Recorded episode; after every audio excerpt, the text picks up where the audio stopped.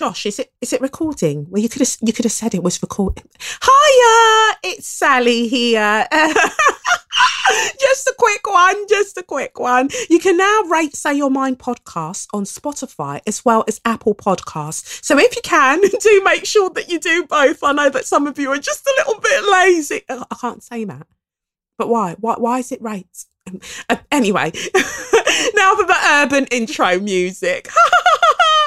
It's the Benz Brunani womanist, baby boys, baby girls, you need to hear this. If sit down, sit down, receive this realness. Make sure your cup's ready for the tea, we are go sip it here. Hard time scrolling for your long shorts. You might learn something you never know. Collect you find, and she's one of a kind. Don't say you mine, say you mine. All alone on a Sunday morning. Outside, I see the rain is falling. Whoa, whoa, whoa. Last night, I saw you vibing to celebrate royal theft, thriving, thriving, thriving. And you don't you know you can't ever trust that Jan Crow? She set our countries on fire, then tried us with her lies. All we wanted was our things back, you know. But the British Museum has it while they tell us fucking lies. But you, I had to make sure I hit that note there. You leave me so confused, cause I saw you out there celebrating Platty Jubes.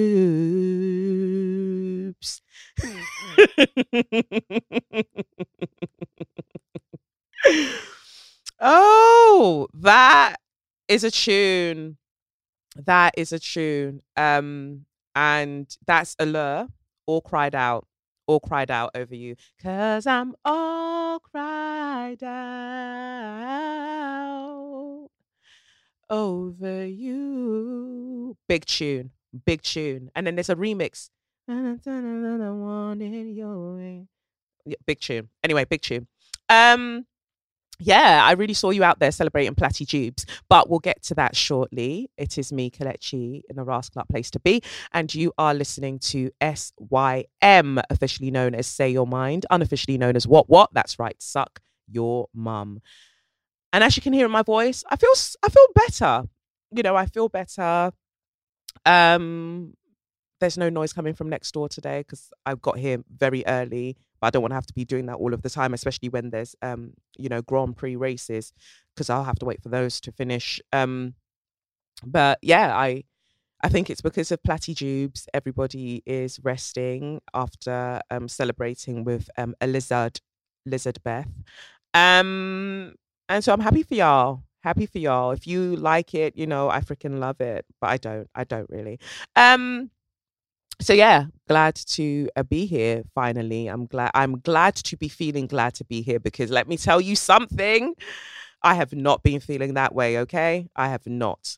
Um but yeah i'm i'm glad that i'm recording today glad that you're listening to this and you're alive you know because every day every day is truly a blessing okay? So well let's get into it. Um you all i want to just that is me clapping for you because you all what? You motherfucking did that, okay? On the Sadler's Wells website, you did that. Um, two thirds, I think, of the tickets are gone, which is fucking wild to me. That is wild that about a thousand people want to come to see this. Me, me one so far. And, you know, we still got to September. So I know, like, um, this is why we put it out when we did because it gives some people time to get their coins together. Um, hopefully there are tickets left by September, but it just means that there isn't this rush. So I'm glad that um, you know, my my OGs, my my baby girls, baby boys, baby non-binaries, you went and secured your front row seats, you went and secured your after show um, party tickets. That's all great. So there are no more after party. Um, there are no more after party tickets, but there is uh, there are still seats in the upper circle and they are cheaper than the stalls in the first circle. So, you know, I know some people are still trying to figure out travel arrangements to see if they can make it. Some of you are just like, I don't know what I'll be doing in September. Will I have a job? The cost of living crisis is, you know, really, really fucking me in the eyeball. So, you know, take your time and, well, don't take your time, but at the same time, you know, if you find the tickets closer to the time, then you do. But at the same time, there's some big, big um, special guest names to announce. You know, some of my absolute faves that I want to take the time to like celebrate. Um, so those will be getting announced soon. Still kind of w- working out the logistics of all of that um, behind the scenes, and also I'm taking my time, you know. I'm really feeling out, letting it, feeling it in my body. The kind of I want this to be an incredible show you know, in terms of the live show. So I'm not really rushing myself in terms of necessarily even reaching out to the people that I, I want straight away. There are certain people that uh, like I've already hollered at and we've got that all on lock. And there are others that I'm just like, I'm taking my time because I want to make sure that I've got the right kind of scenario for all of this to work the way that I'm planning it in my head. As I said, it's the week before my birthday. So, you know, it's very much a celebration of my life. Like, whoo, it's it's a lot you know? Um so big up ourselves for making it to 200 episodes. This is the 201st episode and you know we continue to move. I haven't listened to the read um but i saw Crissle's tweet about um kid fury um and you know I'm sending him all the love because you as you know that is my absolute favorite podcast in the entire world the read podcast. If it wasn't for the read I would have never started podcasting. I love the both of them so so much. I have so much respect for them. Um they really kind of like um trailblazed a, a, way that allows me to kind of speak about the things that I'm speaking about um, on the podcast. So big ratings to them and you know if they're taking a break then they need to take that break there's freaking 400 and fucking 427 is it episodes that they've got that isn't more than enough for anybody to go back pick a random episode and you know get on with because sometimes it does feel a bit frustrating when people are like oh if you don't release an episode I don't know what to do with my week. I don't know what to do with myself because I need this for my mental health. I need this for my self care. And of course, you know that is part of what makes doing this so um fulfilling but at the same time it is a lot of pressure when you're just like but i need my time for me. So you know where do we go from here type of thing. So i'm glad that you know they're taking that time to um you know recalibrate. But i'm going to listen to the episode. I hope it doesn't make me too sad because you know i'm really in my feelings at the moment and i love them. I proper love them. Um so sending them all the love. Um but yeah, I'm super excited um for the show so far. I can't believe that like basically you know, like when I booked the Bloomsbury, I was just like, oh, I don't I, I have a feeling that it will do well. Like I have a feeling that people will buy tickets. But to know that I could have booked somewhere bigger and still sold out in pretty much the same amount of time blows my mind. And so Sadler's already like I'm just I'm just floored basically. I'm just I can't believe that. You know like Bloomsbury to me was a big audience just for me, right? So then to think about the fact that it's now to it's already double that and we haven't even reached the date that is wild. That is wild. But yeah, we to know that it's then to be because I know it will be. It's then to be triple what it was at Bloomsbury by the time we get to September. I don't know. I might just I might just come on stage and just to set my, you know, to recalibrate myself, to get myself into the mood, to get myself into the space so I don't feel any type of nerves at the fact that so many people have come to see me. I might just drop into a little split I need to, you know, like split in the middle. Hey, yeah, like I might just need to drop into one split just to really center myself, you know, and then continue. Because once you've dropped into a split, like everything feels set. You know, every feels everything feels set good. So RIP to that dress, you know, whatever I decide to wear has to allow me to just if if in case of emergency, in case the nerves overwhelm me, I'll just need to drop into a split. So whichever um whatever my first outfit is, I need to be able to do that. I might just because you know, like Bloomsbury, I had two outfit changes.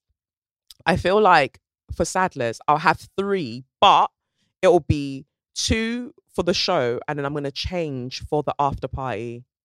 Yeah, I might do that. I might change for the after party. I rock the party, they rock the party. Do you rock them? Yeah, um, I might just do that. Anyway, oh, and you can watch me on PRU. PRU is a TV series um, on BBC Three. Uh, that's on BBC iPlayer now. And PRU is about um, it's called pupil. It's basically stands for pupil referral unit. So you know the place that children get sent or young people get sent when they get excluded or permanently like excluded from school or expelled from school. Um, it's based around that, like a group of young people who um, have been basically kicked out of their school and they go to PRU. Um, and that they're kind of like their relationships and their experiences together. So uh, you'll just see me in episode two. At the very beginning of episode two, my character is Mrs. Adams.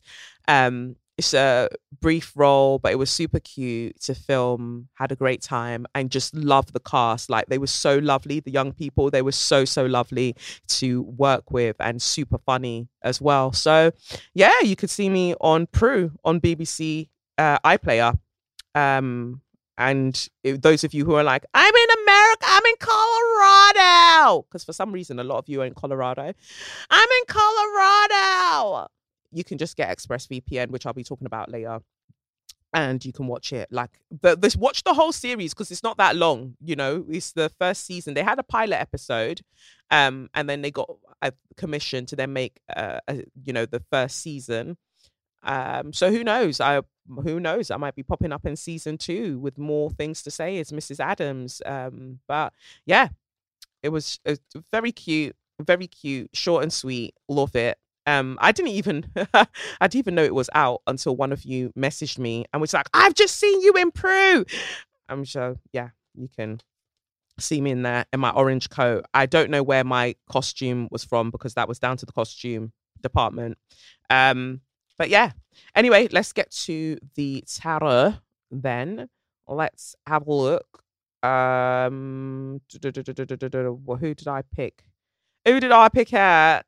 to read. No, I said I'd do an update, didn't I? I said I'd do an update. I think I got an update here. Um, who's it from? Let's have a look. Um, let's see here. Uh, what was this? Um, okay, so that ended up being another question. So some of you send me updates with another question, so you're gonna be right back um in the queue for that one. Um but yeah, I'll I'll I'll skip the update. Yeah, I think I'll skip. I'll skip it. Let's go to the question I chose. Let's do that. Mm, mm, mm, mm, mm, mm. There's so many. I need to have. I keep saying it every week, but I need to have a better way of organizing my um say your mind inbox because it's actually wild. When I look at it, I'm just like, oh, I'm signing right out of here. Thanks so much. But um, I know that if I had a better way of looking at everything, it would make life a lot easier. Um, who? Okay, here we go. So I'm saying here we go, and then I've just moved past the thing. This is this is wild behavior on my part, but um, you just have to work with me. Here we go finally. Dear Kelechi, thank you for being such a guiding light to me since I found your podcast in 2018. I'm desperately in need of direction and help as I do not feel grounded enough in my spirit to hear any of my otherwise incredible instincts anymore. I've worked in one of the most toxic and with ultra homophobic colleagues spaces for over six years mainly because I needed to pay my bills and fund my master's education and um, and resolved in December 2021 to quit by mid-year 2022. I did not have any grand ideas for what I would do after I left this job except to work on a passion project I'd hoped to hone in on. My family has of course been against abandoning the source of my livelihood, though the truth is that I felt less alive every passing day that I've stayed in this job. Sometime in March, a friend shared an opportunity at their organization, which greatly, uh, which greatly, which I greatly admire. They are queer friendly have genuine respect for employees and are in a similar field to mine. Um, and after two months of making it through four slash five stages in a recruitment process, I received a rejection email yesterday. I have felt so broken by the news and have slipped into a minor depressive episode. I still intend to quit my job by the end of June, but I have no idea where my next meal or livelihood will come from afterwards. The only thing I felt to do is write in this letter and hope that spirit directs it your way somehow and send guidance my way. Any guidance at all will mean the world to me. Thank you once again, and my sincere apologies for how long this letter is. A dis- love always a disconcerted baby girl. Baby girl. Baby girl. Let's see what the cards have for you. I'm sorry that um that happened. Um that place wasn't for you right now. Definitely wasn't for you. Um, no matter how good it seemed that, you know, when your friend shared it with you. Um, so let's see. And I hate, let me just say, I hate those organizations that take you through numerous stages of the recruitment process only to um only for you to then like not get the role or not get the role or that they don't even share with you what the salary is yet they're making you go through all of these stages. Or you go through the stages you roughly know what the salary is and then when you get to a particular stage and you're no longer successful they don't even let you know. Like who the fuck do you think you are? I really i really think it's really disrespectful. Um I feel the same way even when it's castings, you know, when you're um, auditioning for roles, I understand if you're like, oh, you know, we can't get to you um, if you know it's the first stage and they're contacting, you know, they've spoken to bare people. But I just think like if you've made me go out of my way to create um, a self tape because you know more time now you're not really going into um, places to audition really. They they are getting through more people by getting you to send self tapes in. So you're going through the effort of making this self tape and getting it to them and nobody can be bothered to even say like oh you know what? Unfortunately um you know you didn't get it or whatever or we won't be taking you to the next stage. Like it's it's really exploitative as far as i'm concerned. I think so many industries in that in that vein are really exploitative that's why I said I don't have any more self tapes in me, please, because you know, just it, it's just a piss take. I usually when you get to the recall stage, yeah, them times they'll say to you, "Oh, whether you got it or not." But yeah, I just think it's a real disregard for people's time. You can't be treating people that way. But every time now, like these people who are going up for these like I don't know office roles or whatever, and you've got to put on you've got to put on clothes, like you've got to put on shirt and pant You've got to put on shirt and pant and jacket, um, you know, blazer. Even if you're gonna sit in front of your computer, you got to do all of that. Do stage one, stage two, go and put on different shirt and pant.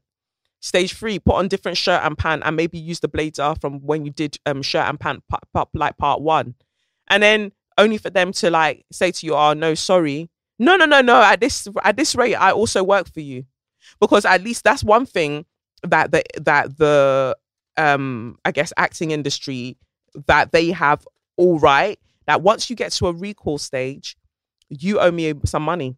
You owe me some money because now you're keeping me in the process and you're making me do extra work so you owe me some money. And i feel like that's how it should be when people are being recruited for these jobs. The moment you take me to round 2 you now need to be paying me a day rate because suddenly you'll take things much more seriously and you just won't be wasting everybody's time in that manner. You need to pay me a fraction of my day rate if I'm going to stage two, stage three, stage four. So at then, at least then, if you're like, oh well, um, you know, you're, you know, we're not going forward with this. Well, at least I've collected some money. Because think about the people that that aren't in a job while they're looking for another job. Then you know you're just wasting their time, and meanwhile they're broke. but they're going through bare stages of a recruitment cycle. So many exploitative practices, honestly. But when I'm ruling the world, everything will be different. Lol, I joke, I joke, I joke, I joke. Um, I'm just shuffling your cards, by the way. Don't think that I've forgotten. I'm just being clear what the message is. So, a disconcerted baby girl, here we go. So, you have the chariot um, as your first card. Then you've got the Fool card as um, the second. Then you've got the God of Pentacles um, in reverse, and then you've got the Hierophant in reverse. At the bottom of the deck, you've got two of Pentacles. Nice. All right. So the Chariot is saying that things are going to start changing for you around um, July. Things are going to change for you around July, and it's a new beginning. So you're on the right track for quitting this job. You don't have to worry um, about that you don't also have to worry about where the money is going to come from. We've got the God of Pentacles here, so that's the King of Pentacles um, in reverse, like with the rose bush and everything around them and the grapes. There's likely to be um, an opportunity also to work remotely, which will give you time to be able to do your passion project as well. Um, and then we've got the Hierophant, the um, the Hierophant in reverse. This is telling me that whatever's coming next for you is not going to be conventional and we've got Venus. What's Venus doing? Venus is having some kind of aspect with Uranus um, around June 11th. If I'm not mistaken, I could just be chatting shit, but I think that that's what there's an aspect that Venus. Um, I, I think it might be a conjunction, but I could be wrong. Um, so yeah, Venus, um, Uranus having that money so I don't know where Venus. Um, I don't know your chart, so I don't know where, uh, like, where which house Venus will be transiting in your chart. But basically, that Venus and Uranus um aspect means that something's going to happen where things just money or how we do things, how aesthetics, how we do things. Uranus is about being um, unconventional, innovative, technology, all of that sort of vibe. So something's going to shift and that's what you need to be open to, like not working in a traditional way.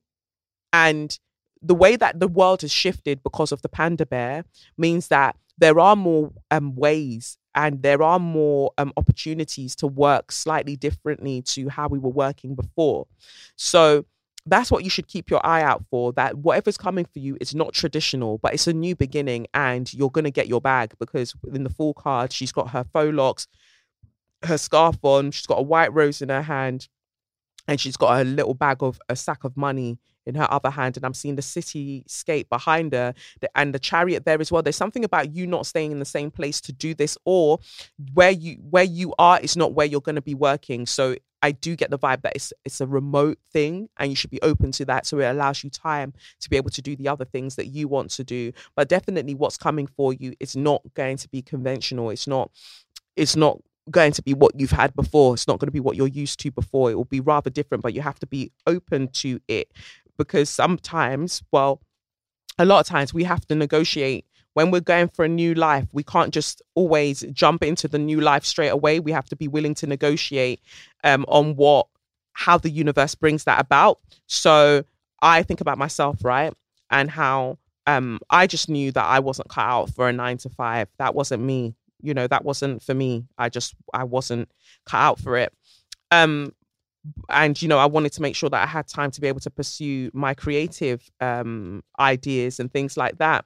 So the first thing i did i um one day i was walking um i was on a train or headed to uh, london bridge leaving the call center that i was working at and i was just like i can't fucking do this anymore. I'm not gonna i can't see myself doing another year of this without knowing that i'm doing something outside of it so I was like, I'm going to become a personal trainer because with my background in like athletics and all of that stuff, um, you know, sports, I just felt like it would be the best fit for me. Like outside of, um, you know, my creative work, the thing I enjoy the most is training. Like I really love training. So, um, I just I thought to myself that day, boom, that's what I'm going to do.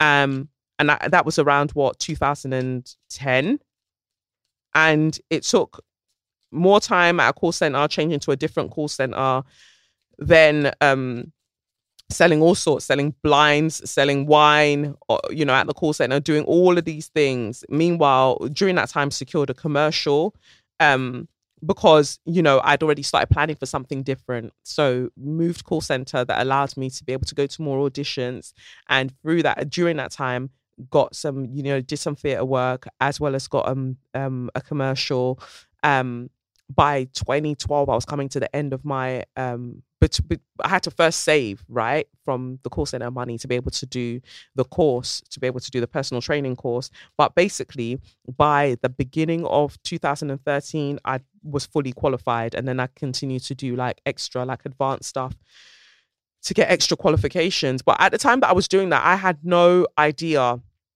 that then the next thing that i would do would be like you know um pole dance like i would go go to a pole dance class.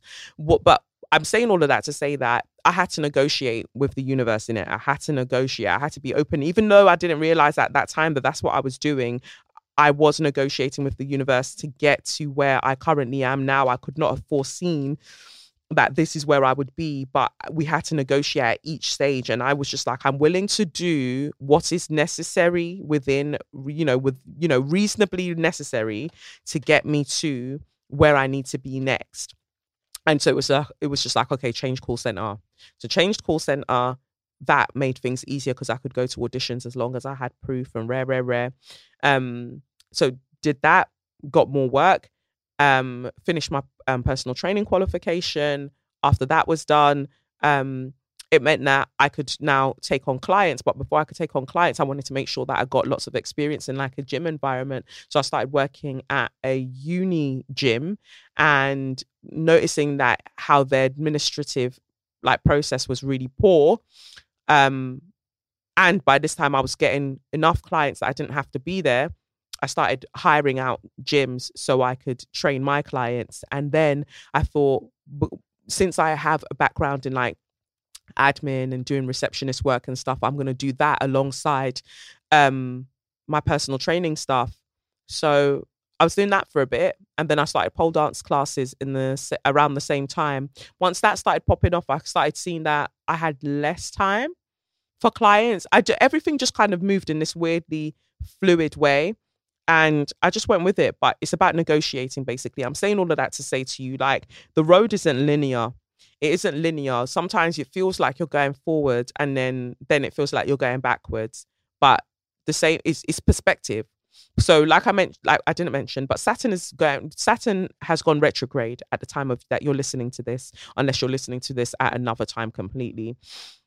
But Saturn's gone retrograde, right? And so that is our perspective from the way that it slows down, that is our perspective from Earth that is going backwards. So in life, things can look like that. It can look like you are going backwards when actually you're still following the same transit that is meant for you and that that you are calling for and calling forth. So yeah, just bear that in mind that from July, things are going to look very, very different for you. You're going from a space of, because there's a pyramid in the background of the chariot, and then we see like a city landscape on the right hand side as well. I'm using the Afro Goddess Tarot Arcanas deck, which tells me that you're going from a space of like lack to a space of busyness. Um, um, and that's interesting in isn't it? The wording going from a space of lack going into a space and from a space of lack into a space of busyness but just being open to that because something's clearly going to come of it. But you don't want to be so busy that it's not you're not moving into abundance you're just busy.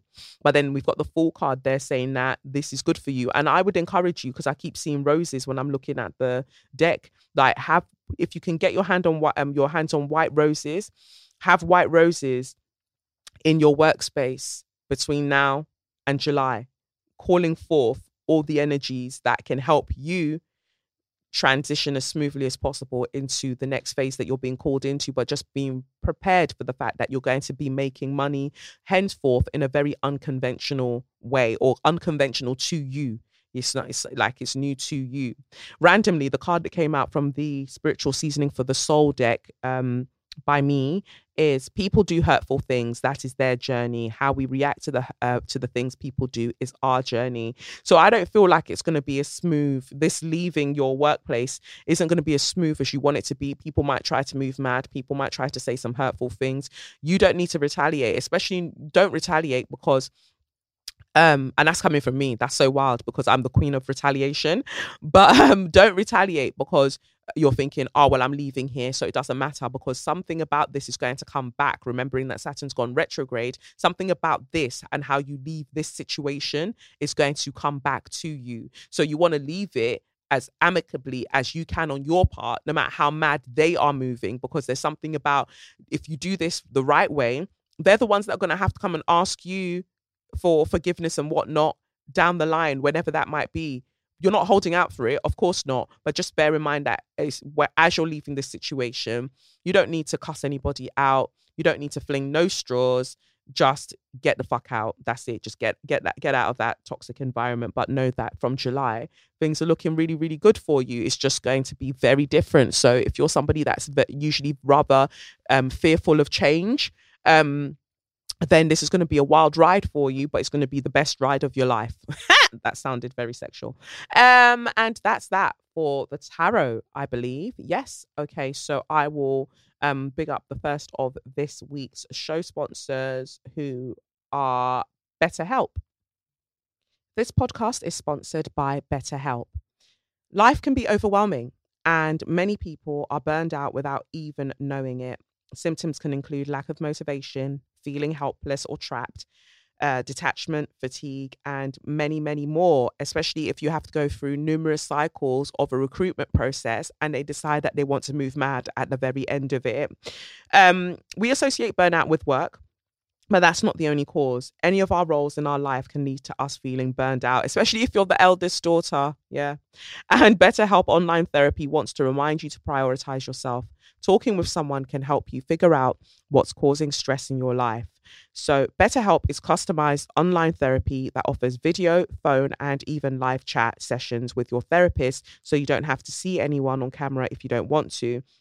It's much more affordable than in person therapy, and you can be matched with a therapist in under 48 hours. Say Your Mind listeners get 10% off their first month at betterhelp.com slash your mind. That's B E T T E R H E L P dot com slash your mind. So if you can, do sign up. I know that so many of you do love it and um, do love BetterHelp, and you have been using it. Um, and yeah, if it's possible, I know that the cost of living crisis is, as they like to call it, is very wild. But um, if there's anything that you have available that can go towards your self care at this time, I would recommend, um, you know, getting onto an app like BetterHelp and um, doing the needful for yourself. All right. So, um, in that case, let us get to share your magnificence. So this week on Share Your Magnificence, I wanted to big up um, Angeli Gomez, who is uh, a mother in Uvalde, Texas, where the Robb Elementary uh, shooting happened, the mass shooting happened. Uh, she went in there. She went into the school while the shooting was happening, while um, and went in and got her two kids out of there. And of course, this is not me saying that oh, every mother or the mothers that didn't, you know, you know, that means anything because it was a freaking active shooter with a wild, was it an AR-15 rifle or something? Like, I'm not expecting for a parent, for any parent to, you know, be like they're gonna go and do that. But what Angeli did, I felt that in my soul because my baby, woo, mm, mm-mm and the fact that she really showed us that the police were extremely, extremely um, useless in that situation, really, because she said that they were outside with all their gear, snipers, all of them all outside there, but they didn't, they wouldn't go in and they were just there waiting. So she's there jumping the fence, and they even had to handcuff her because they didn't want her to go in um, spending more time giving her more vim than actual than, than the actual shooter, which is just ridiculous to me. Like that that would even be the case. So I really rate that she was just like, no, um, I'm going, I'm going in there, and I'm gonna go and get my babies. Um, but also, what I found chilling about it was that they didn't want her to speak to the police. Uh, sorry, they didn't want her to speak to the press. They were like, oh, you know, she kept getting random calls, and they they said, oh, if she does end up speaking to anybody, um, that she'll be arrested for um obstruction of justice or something. Um, But it's like you lot were the ones that were obstructing justice because you didn't go in and do what needed to be done in terms of getting these children out of that building. Um, let's see if I can get this up. Hold on. That's right. Good morning, Gail. We spoke with Angeli Gomez. She's uh, she had two of her sons who had graduations that morning. She came to Robb Elementary. She's a farm worker. She was telling me that she was embarrassed to take photos with them because her clothes were dusty, but her kids convinced her, and she's glad she did that because those could have been the last photos she took with them. Her children are safe, but after that happened, she went back to work, and while she was at work, within 10 minutes, her mom called her frantically saying there was a shooter. So, like many parents, she got in her car and drove like 100 miles an hour to get to the school. Here's what she told us. Right away, as I parked, um, U.S. Marshal started coming toward my car saying that um, I wasn't allowed to be parked there. And uh, he said, well, we're going to have to arrest you because you're being very uncooperative. I said, well, you're going to have to arrest me because I'm going in there and I'm telling you right now, I don't see none of y'all in there. Y'all are standing with snipers and y'all are far away. I'm, if y'all don't go in there, I'm going in there. He right, immediately put me in cuffs. She says after Uvalde police officers told marshals to uncuff Gomez, she ran towards the school. As soon as they uncuffed me, I jumped that first gate fence.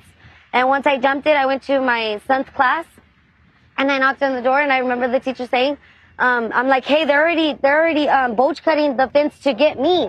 She's like, you think we have time to get out? I said, y'all have time. I'm going to run for my other son.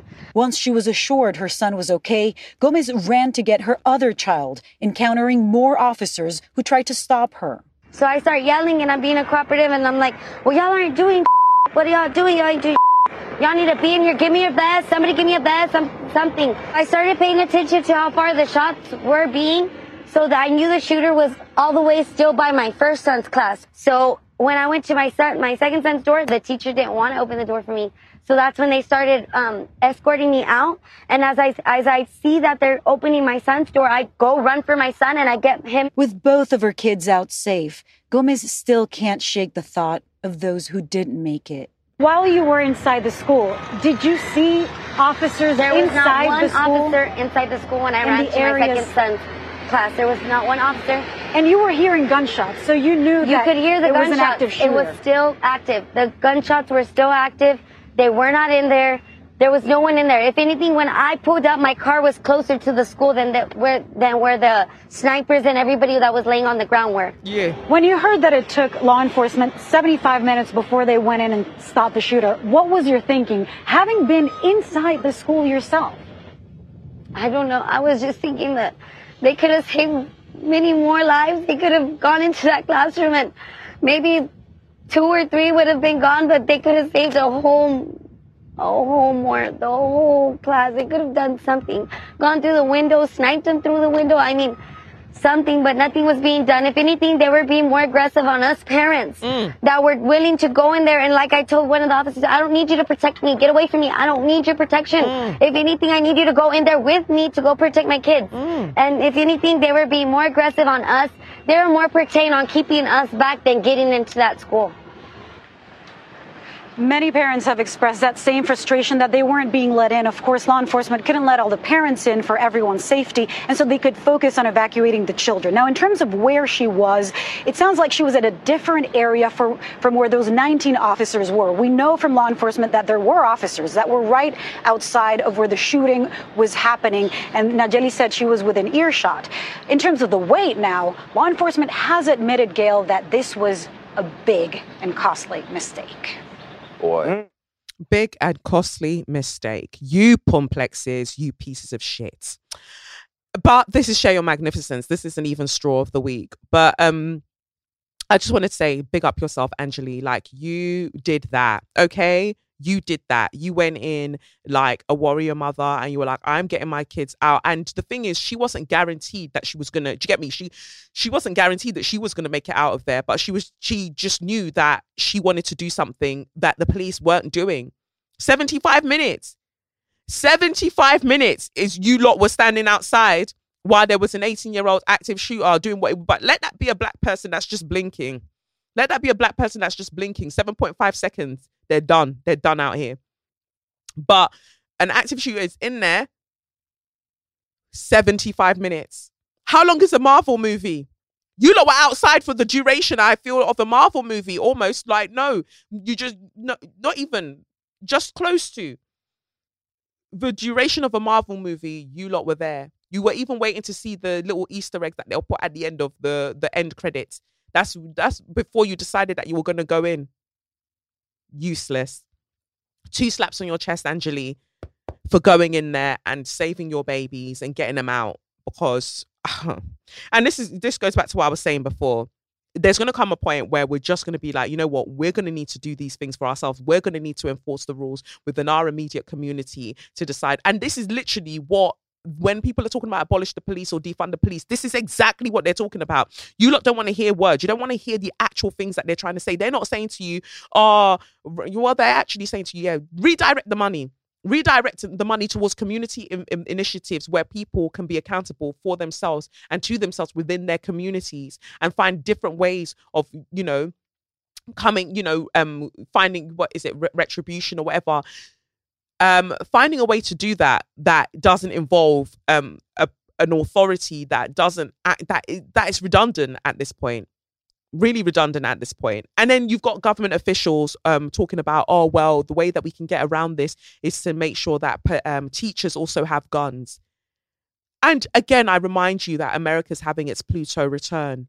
So that tells you everything that you need to know, like the idea of how power is um is distributed, how power is used, how power is exploited, um, corrupted. All of that is what America is having to face up to right now. And remember that different states um you know, did their whole constitutional thing at different times, you know? So you're going to see in different places things happening where people are having to reckon with the way that America currently is. And I told you by 2025, we're not going to recognize what America, we're just not because there has to be a breaking point.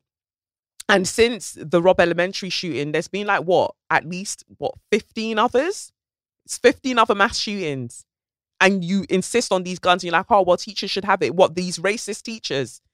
The racist teachers, you want to give them guns so then they can be. So if, if the police that you're giving guns to don't even know how to use it properly and you allegedly train them, what the fuck do you think t- uh, teachers are going to be able to do? It's like, this is why white supremacy is such um a wild ride because at, at every point you're being told, we don't care how many people die in this situation. As long as whiteness maintains power, we don't care who has to die in these situations. So you lot can kill each other, have more guns, have more guns. But we will not give up these guns because the guns are how, and gunpowder is how we got this country. So that's not going because we we got this country by spilling blood and exploding gunpowder and that is what we'll continue to do it's a death pact as far as i see it to be honest. But again it's magnificence and nothing else. But you know big up yourself angeli because you know um, i'm inspired. Um so apart from Angeli, I've got this letter here that caught my eye. To my dearest future Prime Minister, Madame Kelechi Okafor. Thank you. Greetings. I hope you're doing well. You are living your best baby girl life, and despite this wayward UK weather, you are enjoying the summer energy we all deserve. I also want to say another thank you for the space you've provided all of us through the podcast, and I'm so excited to see you again at the live show in September. Woi, oi! I'm writing this letter to share my magnificence for my dearest friend, Kayode who has now completed his medical degree. Do, do, do, do. That's amazing, Kayode. Maybe you'll stop taking the piss at the way that I pronounce your medical terms now. um, now, completing a medical degree is no easy feat, but I don't think I need to tell anyone that. However, the barriers that boy has faced to get to, to this point are pretty wild.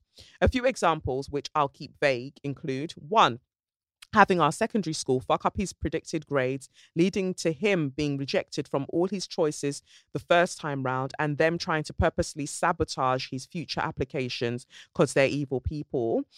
Two, him having to pack up his bags and move up to Scotland because Student Finance England chose to mess with his tuition free, uh, fee bracket after getting into medical school upon reapplication. Three, having to reapply it for a third time because the place he moved to in Scotland chose to mess around with all the people doing medicine in their degree pathway, despite him getting a first, may I add. Four, dealing with all wayward complaints to various boards and universities because he called out people on their BS on the regular.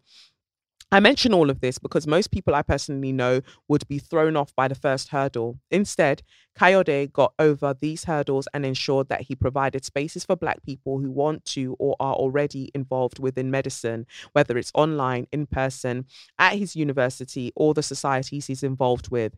His impact has been felt by the medical discipline.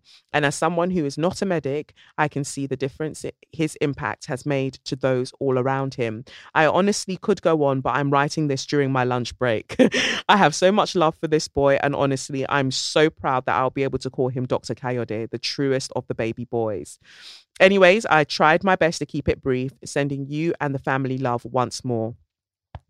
Thank you. Thank you, baby boy, for such a beautiful um, letter. I love, I just love when the baby boys are hyping each other up. Like Black Boy Joy is my fave. And yeah, big up yourself, Kayode. Look at you, Dr. Kayode. Come on. Come on. Come and see somebody. Can you see what the Lord has done? Hey, can you see what the Lord has done?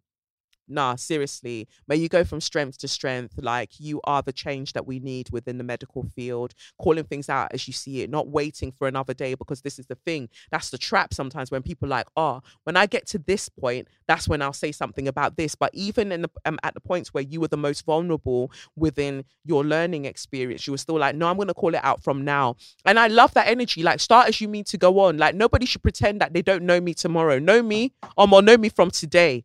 Know me from today and shine your eye well, well. This is who I am and this is who I be. Okay? Let people know because then they can't pretend that tomorrow, tomorrow, that they didn't know that this is how you rolled. Everybody's aware. Everybody's been put on notice that Dr. Kayode is in a Ross Clark building. Do you get it? So I love that for you. I love that so much.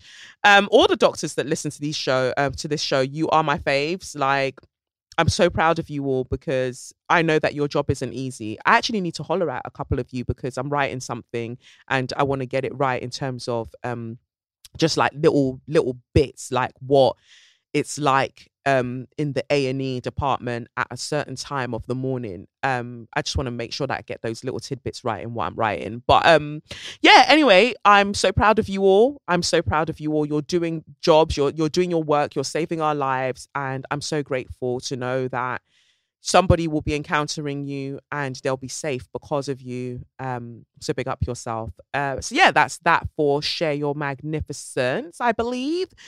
Yes. Okay, So You Mad my first So You Mad, I saw that Joe Budden is upset.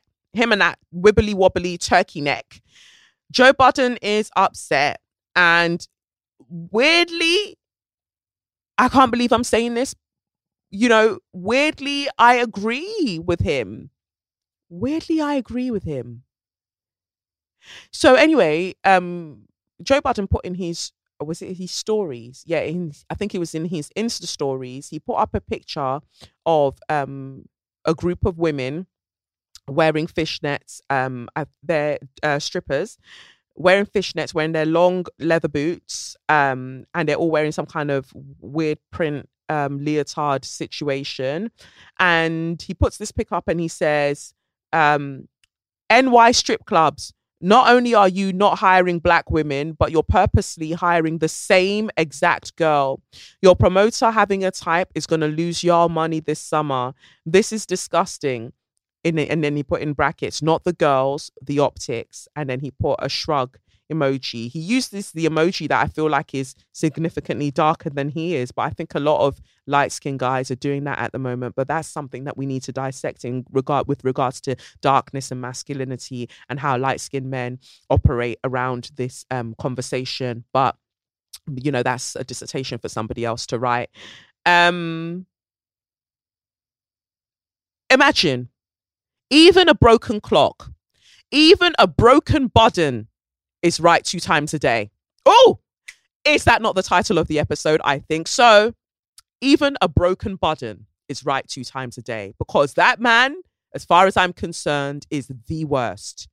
the worst. Always looking tired as well. But why won't you look tired when everywhere that you're not meant to be is where they'll find you? Why won't you look tired when it's bass boss boom boom boom boom boom boom that you want to do with your girlfriend? Bang bang bang. That's what you want to do. You want to be doing boxing coach. You want to be doing. I was say you wanted to be doing Mike Tyson, but even that is um, that's also relevant and that's also accurate that's where they'll find you. Why won't your eyes be looking red? Why won't you be looking tired? You're just always looking highly strung, always looking like he needs his prostate massage, like he's just look stressed. But I agree.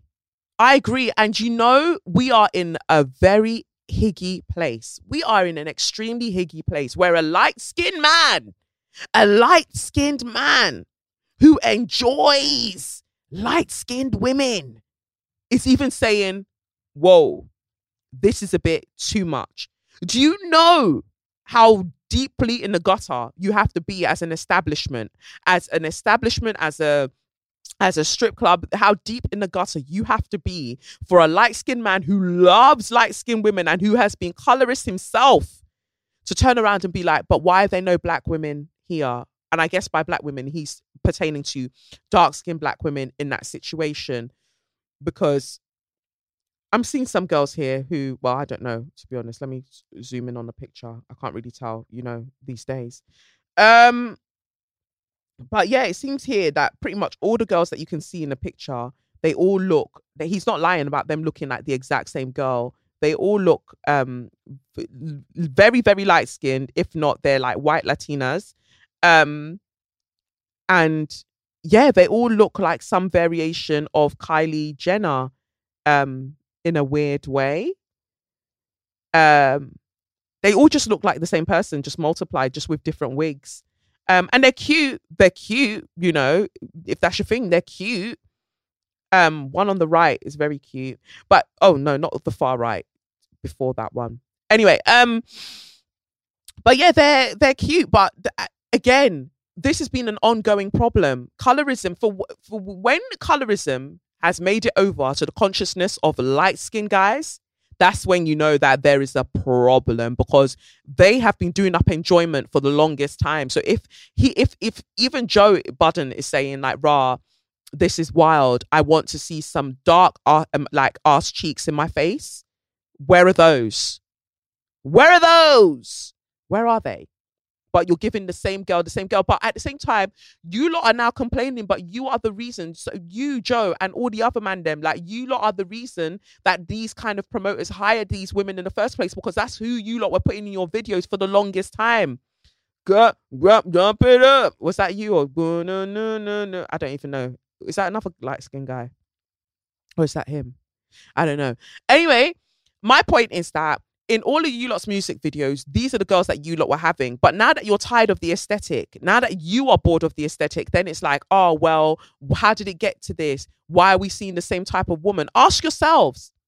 Ask yourselves, how did it get to this point? Because it's through your concerted efforts, it's through the ways that you lot have behaved that's meant that these are the women that are chosen, and this is what other women are aspiring to um, aspiring to look like, because that's what you lot have been doing. So, you know, I guess that from when um, Joe Budden is even mentioning it, I would hope that it means that those um, strip clubs change their policies on who they're hiring, um, and you know, to um, as dancers or whatever. I hope so, but at the same time, it's one thing to now hire darker skinned um, women. It's one thing to now hire more black women. But if you're going to mistreat them, if you're going to charge them wild rates, um for working at your club or whatever if you're just not going to respect them then there's no point is there? Like there's literally no point. They can't be brought in there to be mistreated because people talk all the time about representation representation but i don't really want to be represented. I don't want to really go somewhere for the sake of representation, only for people to now disrespect my life. So I hope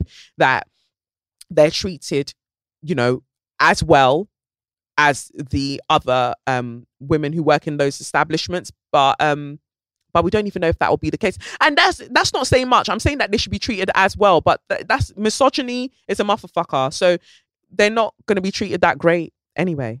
And that's sad to me because you know sex workers in their various forms and you know their various expertise and their various life experiences deserve respect and and deserve safety. They deserve protection. They deserve to know that they'll be safe and that, that they'll be able to do what they want to do um, and not be treated any type in any type of way or be put in um, harm's way. So um, yeah, let's just hope that that all changes. Um, but we'll see. So that was my first So You Mad. Um, my next So You Mad uh, Swedish people are were really, really in their feelings um, regarding Lovette Jallow. And as you know, Lovette's my baby girl. She's my friend.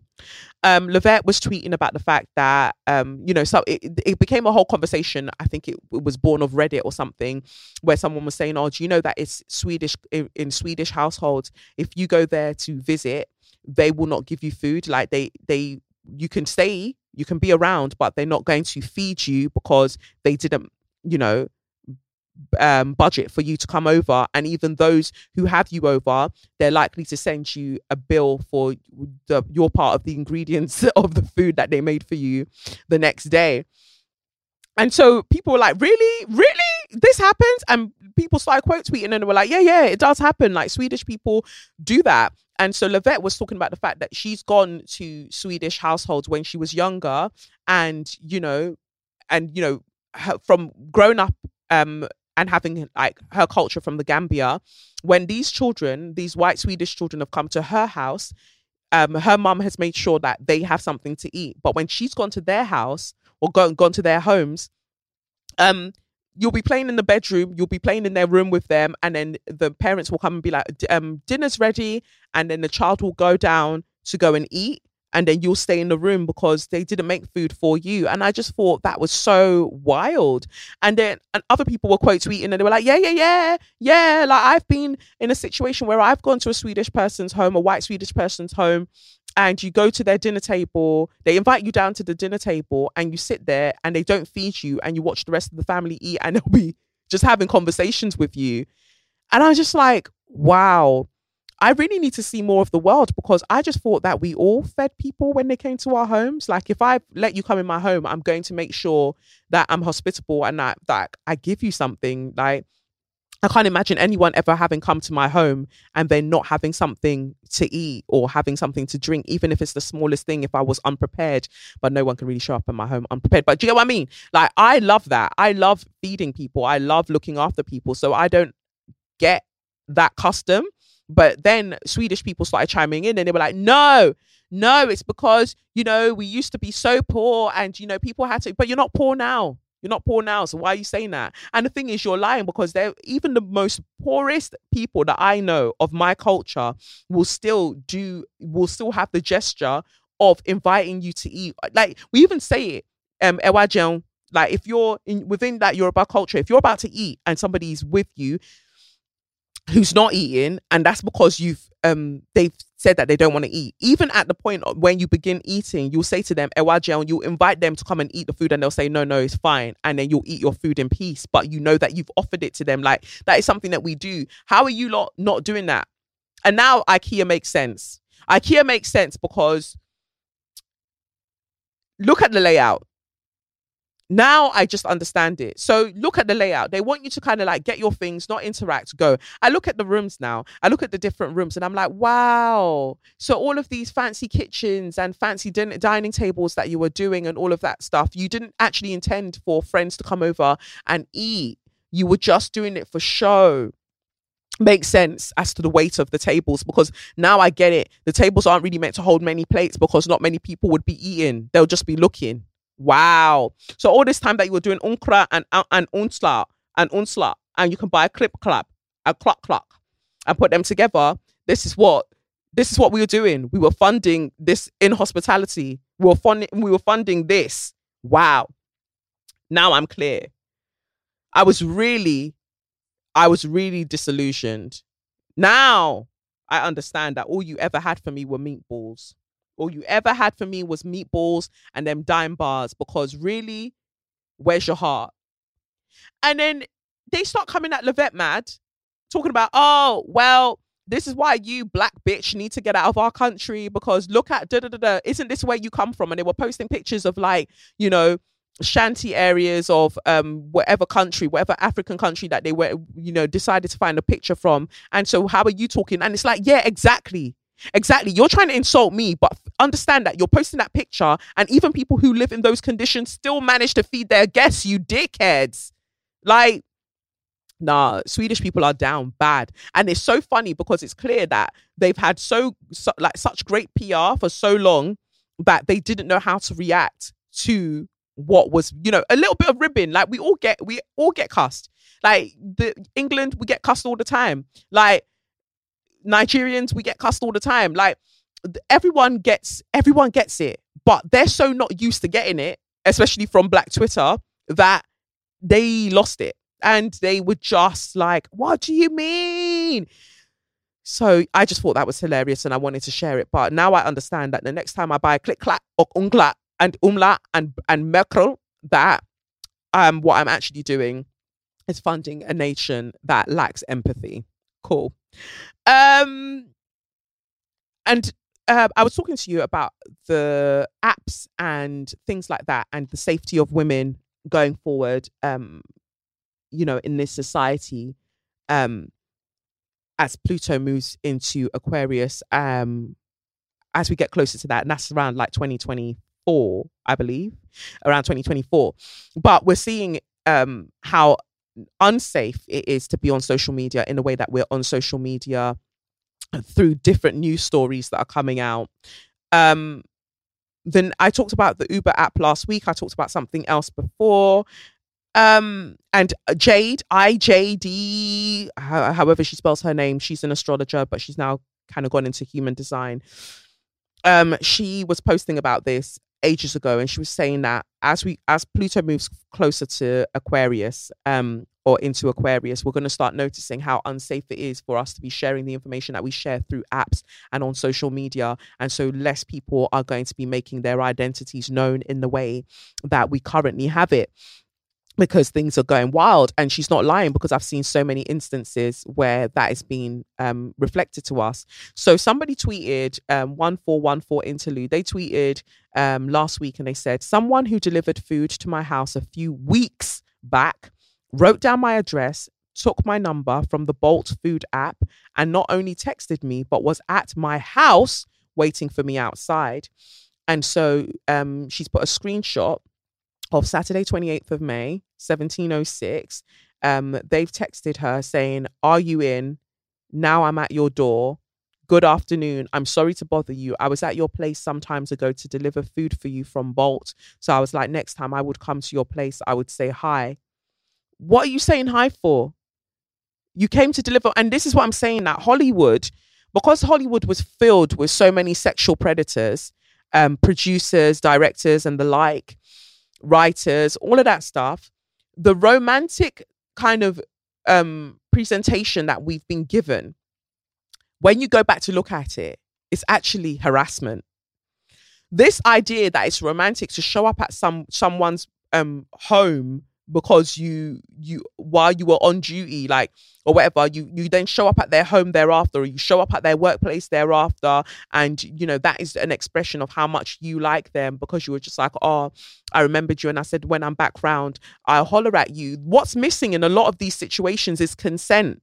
I never told you to take my number off the app and contact me. I never told you to take my fucking address off the app and contact me. So why are you therefore in contact with me? Is this not mad? Is this is this not madness? What is this? What is this?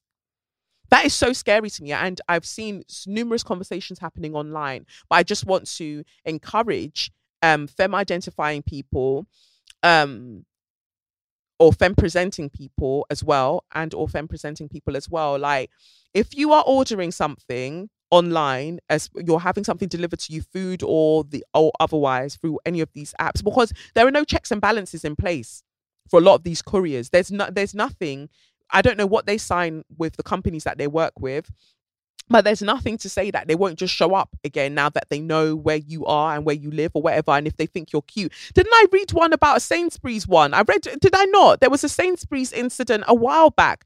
Um did i not read there was something else I read that something similar happened. Just wild.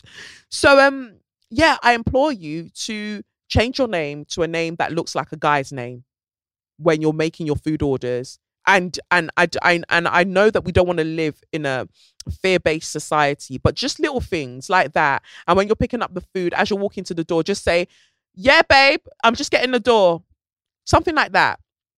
If you want to get really creative, you could have a whole scenario where you deepen your voice or whatever, and you're just like, "Are you gonna get the door, babes?" Yeah, babe, I'm just gonna get it now. I think it's the food that we ordered. Um, but then they'll look at the order and they'll be like, "You only ordered one one regular fries, one regular fries, and um three wings." But I bet you, if we had a visitor, we would share those three wings. Okay, Sweden. Sorry. anyway, what I'm saying is that you have to do a whole thing, even if you've only ordered your regular fries and three wings. But babe, when I go and get this food from the door, yeah, don't say that you want any because I asked you and you said you didn't want to eat. No, it's all right, babes. It's all right. It's all right. You you do your thing, in it. You do your thing with your wings, in it. We've got to do something because it's wild out here. It's wild out here. And I just want everybody to be safe because what is this nonsense? And maybe, I don't know, if you feel like you felt a vibe, there must be other safer, more ethical ways to go about checking whether you felt a vibe from the person that you were delivering to. But I don't know what kind of a vibe you'll feel when you've got your helmet on and you've got that bright blue backpack on your back. I don't I don't know what kind of vibes and in in the in the milliseconds that it's taken for me to take my food out of your hand and close my door. I just don't know. Because people are falling and and Jade said it would happen. She's like random people will start falling in love with random strangers and helping themselves to their details. Just it's gonna be something that continues to happen as Pluto moves closer to Aquarius. Like you're just going to hear of random situations of somebody like not really even interacting with somebody else. Like you go to an Apple store, you've just gone to go and pick up something, and then that person's now falling in love with you, and they're now going to hunt you down and like try and you know get your details or whatever.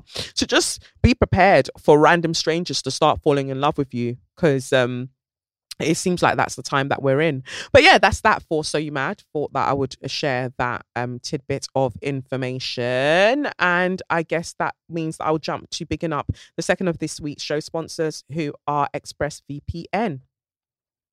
This podcast is sponsored by ExpressVPN. Have you ever heard of data brokers? Well, they're the middlemen collecting and selling all those digital footprints you leave online.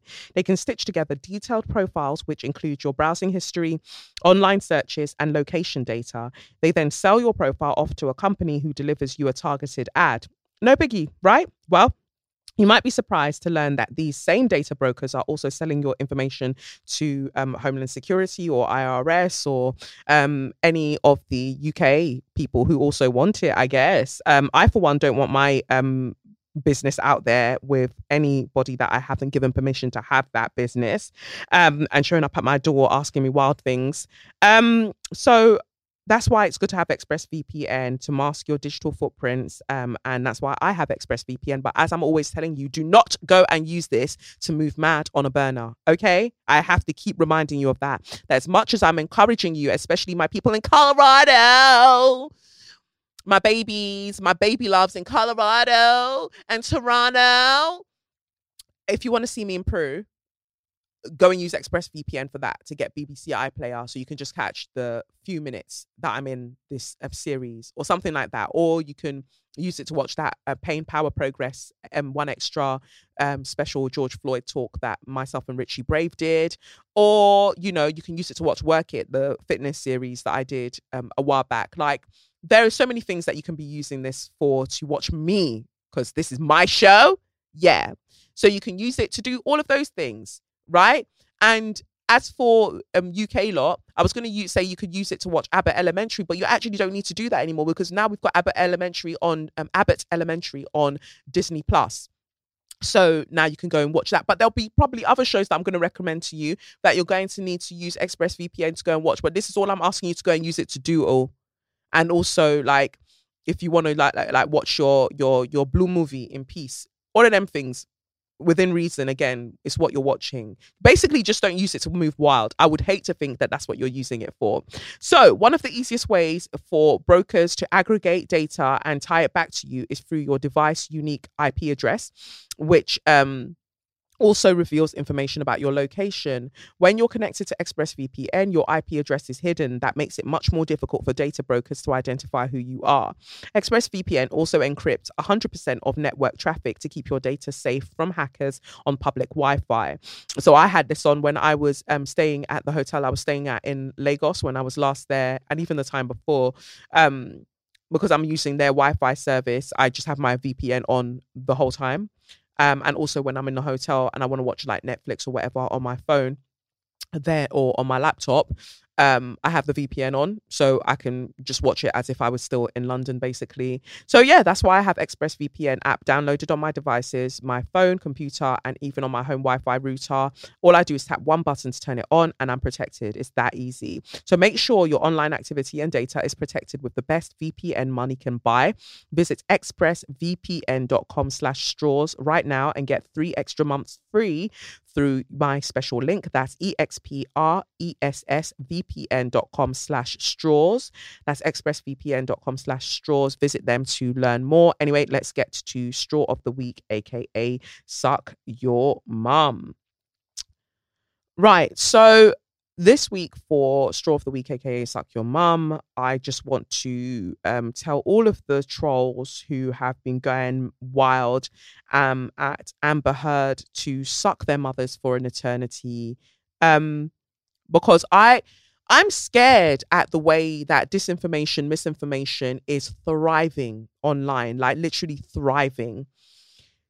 I posted um, a tweet after the verdict was um, ruled that um, Amber Heard would owe would need to pay Johnny Depp what is it 15 million? No is it that that she'd need to pay him basically um, as a result of the defamation case. But people also fail to understand that even in that case, she was also awarded two million um, based on the fact that she wasn't, she hadn't lied about the abuse. They they came to that conclusion that she didn't lie about the abuse, um, but it's the fact that she wrote about the abuse and um, um, Johnny Depp felt like it affected his career that is why he was awarded that. But people are like, well, justice has been served. What by the same legal system that's trying to overturn Roe v. Wade? Can you not see the strategized attempt to to subjugate and oppress women further? Like we're going backwards. And I know that I said to you like earlier, like our healing, our lives are not linear. But this kind of regression is so dangerous. It's so, so dangerous and wh- however you feel about um, what transpired um, as a result of the trial, which should have never been fucking televised in the first place, because the moment that you make it um, put it out there for public consumption, that's what it becomes. Like people who aren't well versed at what's going on, everybody just starts throwing their opinion around, and it seems like a lot of money was put into these TikTokers and these people who were just sharing wild opinions that had no, they were not substantiated in any sort of way, but everything a lot of it was targeted at Amber Heard. So misogyny is driving this. And again, like people, like you can have your feelings about the case personally, right? But what it comes down to is that people, what I've learned from the situation is that people don't actually understand how domestic violence works because they're talking about the fact that, well, she did this and she did this. So what what do you think happens when people enter um, um you know find themselves um entangled in um in a codependent, very volatile, very dangerous situation. Because it's been confirmed that Johnny Depp did say that he would that he would what is it, kill her, burn her, and then fuck her corpse. Like these things have been said to his friend. Like he said that, was it via text message? He did say that. That's not violent enough for you. To you, like that's a joke. And um Yakari Gabrielle, um, you know, my one of my faves when it comes to astrology, she posted about Johnny Depp's chart the other day and she was just like, he literally won. If you look at his chart, he literally won because he's a famous, rich white man. He didn't win based on anything that he was saying being um right. He won on that basis and he really played up to the Neptunian aspects um of his chart where and where these placements are in the houses it just meant like this became another show and he's just well he's way better versed at this show than amber is. So whether she's coming with facts or not she as far as people are concerned she's not the perfect victim. But let me tell you something. No woman is. There is nobody, nobody is a perfect victim. We all have our you know our nuances. We all have our um, flaws. We all have our complexities. We all have our tensions. All of us do so if that's what you're basing my humanity on as to whether you should care about whether I've been subjected to violence or not, fuck you. Fuck you. Because it it was already ruled in the UK court that on what he, he was um they found him guilty of 12 of the 14 um counts of abuse uh, regarding her. So that was already there. That was already there. She just went and wrote about it and it was the writing about it that was the issue. But and to prove that her writing about it, even though she didn't mention his name, her writing about it was like, yeah, boom, that is about me because I was the person that you were with. And so therefore I'm suing you for defamation because it's affected the roles that I've gotten since or it's affected my livelihood since. But has it? He's continued to act, he's continued to do all of these things. And don't get it twisted. Like Edward Scissorhands is one of my favorite films ever. But I'm not going to let the, my romanticized view of somebody playing a role take away from the human that they are and what they and the harm that they have caused somebody else. But I don't feel like enough people operate on that frequency. What he did is not okay. And I'm not uh, talking about how they retaliate. What I have learned is that you lot take pooing on things too casually way too casually. That's one of the things that I've managed to garner from this situation. You people are just pooing anyhow, and I'm not out here kink shaming, but sometimes let's let's have shame. Let's let's have shame, please. Let us have shame. But um now apart from that, it sets a dangerous precedent um when you think about it that somebody can be um subjected to violence, they can write about it, not mention a person's name, and still get um got for defamation. And you can see that this is not an okay thing to be happening because look at the type of men who are celebrating. It seems like Kevin Samuels really got one in from the other from the other side of the grave from from from his um studio apartment in hell. Um you know, I I really feel like he he might have got one in there but no, justice will prevail in one way or another, justice will prevail. And it's interesting that this conversation is happening now as Mercury has stationed direct on the fixed star Algol, which is meant to um, people refer to it as a demon star, but it's also meant to rep- represent like the head that was cut off of Medusa, like the blinking eye, um, and uh, basically how women, the harm that is caused to women in our society, and do we allow space for it to be spoken about? I was really upset at the number of women who were celebrating this and being like, yeah, because men are subjected to domestic violence too. And of course they are. Of course they are. And it's, it's something that must be addressed more. However, I feel like you are convoluting that conversation with this conversation in that a lot of things happened to Amber that regardless of what she brought forward as proof, it was it was just disregarded well, to the extent that what all right cool. They said yeah you didn't lie. Here's two million. You didn't lie. From her counter um her counter claim or whatever they were like here's two million for him though you're going to pay him this amount because he was greatly affected in this way and that way. So he didn't it, they didn't prove that she lied about the abuse. They just said that she shouldn't have written about it. So i just want some of you to get your facts straight especially you women who are celebrating because what you fail to understand is that what happens to one woman will have one way of affecting the next woman. Like we are all interconnected in this existence. And so celebrating fuckery like that is really, really disgusting to me personally. And the kind of men who were celebrating, I feel like they really tried to come for me. I think that some of you are messaging me about it, like, oh, some of the things that they're saying to you, fam, I didn't see anything. I didn't see anything because I said what I said and I kept it moving. Because on this one, Omo, I'm willing to be on the wrong side. If I'm on the wrong side currently, I'm willing to be on the wrong fucking side. And it will take a lot for me to get one into white people's mess and two to put my to put my chips to put my to, to put my name behind a white woman. But on this on this occasion, I'm willing to be wrong because I'm willing to go with the the, the people I perceive to be the victims. I'm always going to believe women, always, until I'm shown otherwise. I'm going. That is that is what that is my default because I am in bits, let me tell you, at the way that I feel, regardless of the little impact that I feel like I had, I still feel like disgusting for my complicity in how Monica Lewinsky was treated. Because again, that was a whole fanfare. That was all smoke and mirrors in front of our eyes. And we just went with it. We're like, you whore, all of that stuff. Not taking into account that, nah, Bill Clinton is a pussy clot. Bill, Bill Clinton is the issue.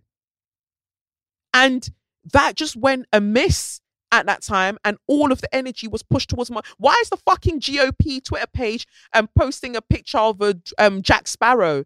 That's all you like you're you're you like in, in celebration that of the case or the outcome or the verdict of the case. The GOP nah we are in the uh, upside down we must be because none of that makes sense and that should tell you everything that you need to know that when institutions are throwing their weight behind a rich white man, they know the way that they want it to go. And why did they want it to go? Look at the larger picture, you fucking dickheads who are out there ce- celebrating. They've now tied this into the whole Me Too movement. And it's funny how the Me Too movement was dragged away from black women, dragged away from the black woman who who um you know um coined it, coined the hashtag and, and started you know articulating what the movement stood for. Dragged away from them, it became a white feminist girl bossy whole conversation, um and only focused on specific industries and so white men would want to kill that because too many of them would be impacted and continue to be impacted, although it wasn't really affecting their money like that. Only a couple of them went jail, still. Only a couple of them. Meanwhile, everybody out here is still out here moving wild. And then we've got certain men over here in the UK who aren't white who are trying to sue institutions for distancing themselves from uh, from them for what transpired about what they'd been up to. And they were like oh well you know the case has been dropped. Just because the case has been dropped does not mean that you're not guilty. It doesn't mean that. It just means that we live in a society where violence against women is just fucking hard to prove. Oh my god i hate people. I hate people so much.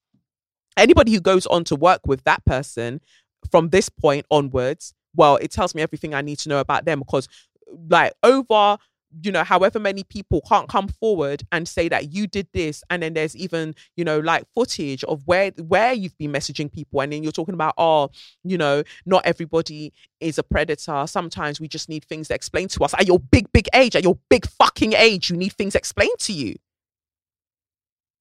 so that's it then. Everybody needs to. I'm glad that we've got more intimacy coaches on set anyway, because I'm I'm hoping that that kind of helps to alleviate some of the fuckery that you people have been doing. But we don't even know anymore, do we? We don't. We don't know. So I'm just really like really disappointed that this is where we're choosing to go with all of the things that we could be doing with our lives, with all of the things that we could be doing with our existence. This is where people have said that they want to find themselves. Um, it's sad. Wait, let me see this message. It says here, Dearest Kelechi, firstly, thank you so much for your incredible work, your unmatched energy and vibes, your soul expanding tarot readings, and the infinite wisdom that flows so graciously from you to the SYM community. I've learned so much from you, and I'm honored to be a patron. But, but, I've been mustering up the courage to write to you for quite some time and was hoping to send something cute or poignant to the pod. Unfortunately, the message is both a share your magnificence to you and a straw of the week to the cr- uh, crusty, unwashed folks in your mentions in response to your very rightful and justified sta- uh, stance on the Johnny Depp and Amber Heard ruling. I was disgusted to see such unwarranted, malicious, and reductive commentary hurled your way and have spent a considerable part of my evening reporting wayward goats and gremlins to Twitter for every violation possible. My Jamaican Grandmother often said, Those who do not hear will surely feel, and I'm now calling on my ancestors to flog them all. I just want to let you know you are an absolute baby girl, an icon, and my forever share your magnificence nominee. The childish attempts to insult you are pitiful, and they are hating from outside the club. Sending love for Montreal and hoping you take the time you need away from the toxic cesspool of social media. Please let us know if there's anything we can do to support you right now or in the future with gratitude. Thank you so much for that. That's beautiful. Let me let you know something. I don't I I really didn't see anything.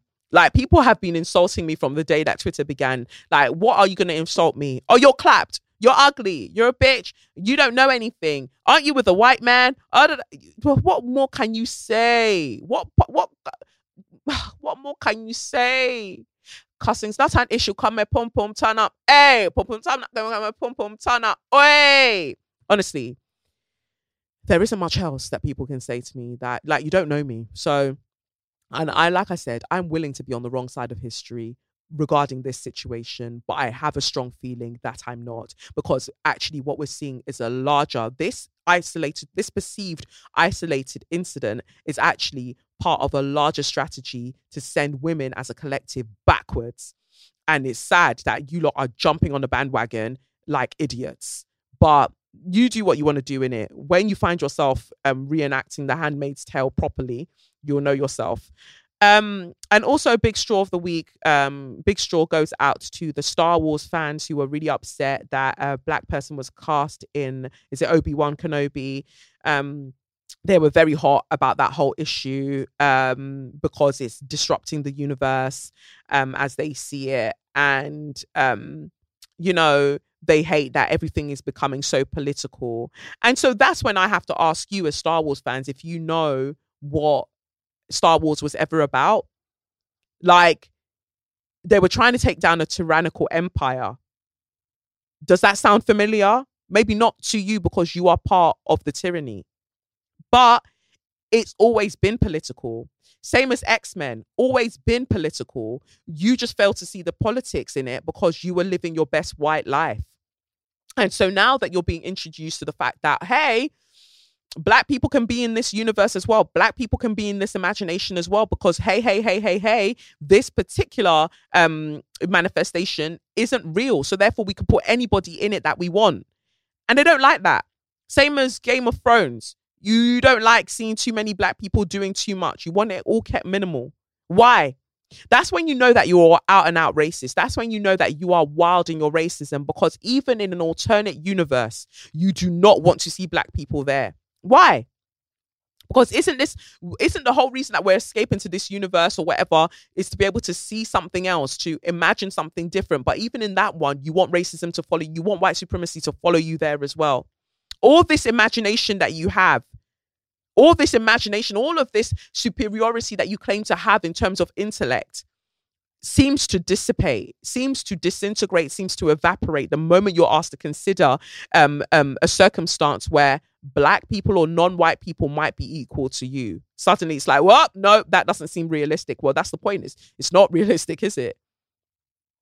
Um, so yeah, I just I'm glad that um is it is it Ewan McGregor? I hope you don't mind.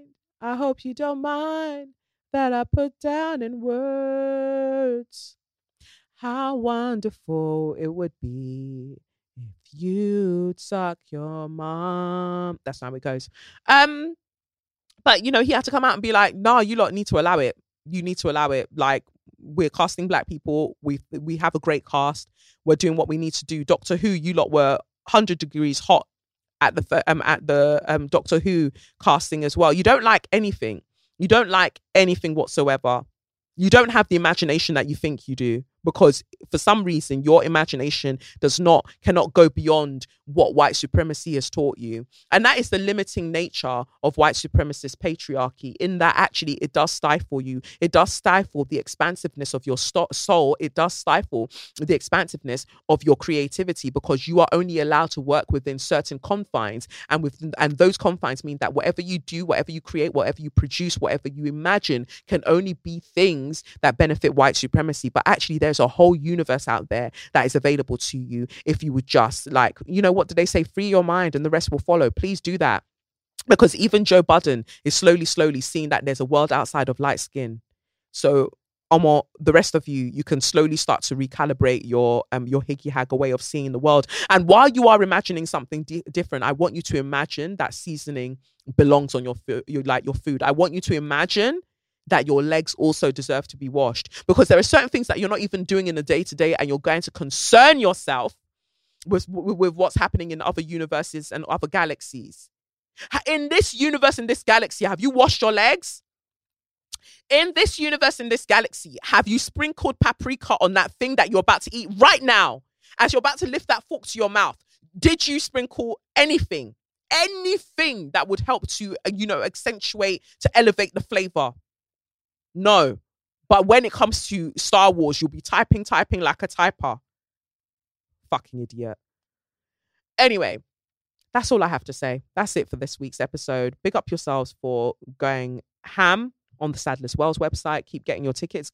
Buy tickets for your dog. Well, dogs aren't allowed, but you know, you know, just bring family members. Well, uh, that will vibe with the show. Do what you need to do. And those of you who are still planning your stra- um, your your traveling strategies, Godspeed. I hope that is you get it all sorted in time before those tickets are gone, and you'll be hearing about the special guests as we go along. Um, and yeah, that's been me, I guess. Um, you know, that's I guess that's that's that's that's that's that's that's that's that's that's that's that's that's that.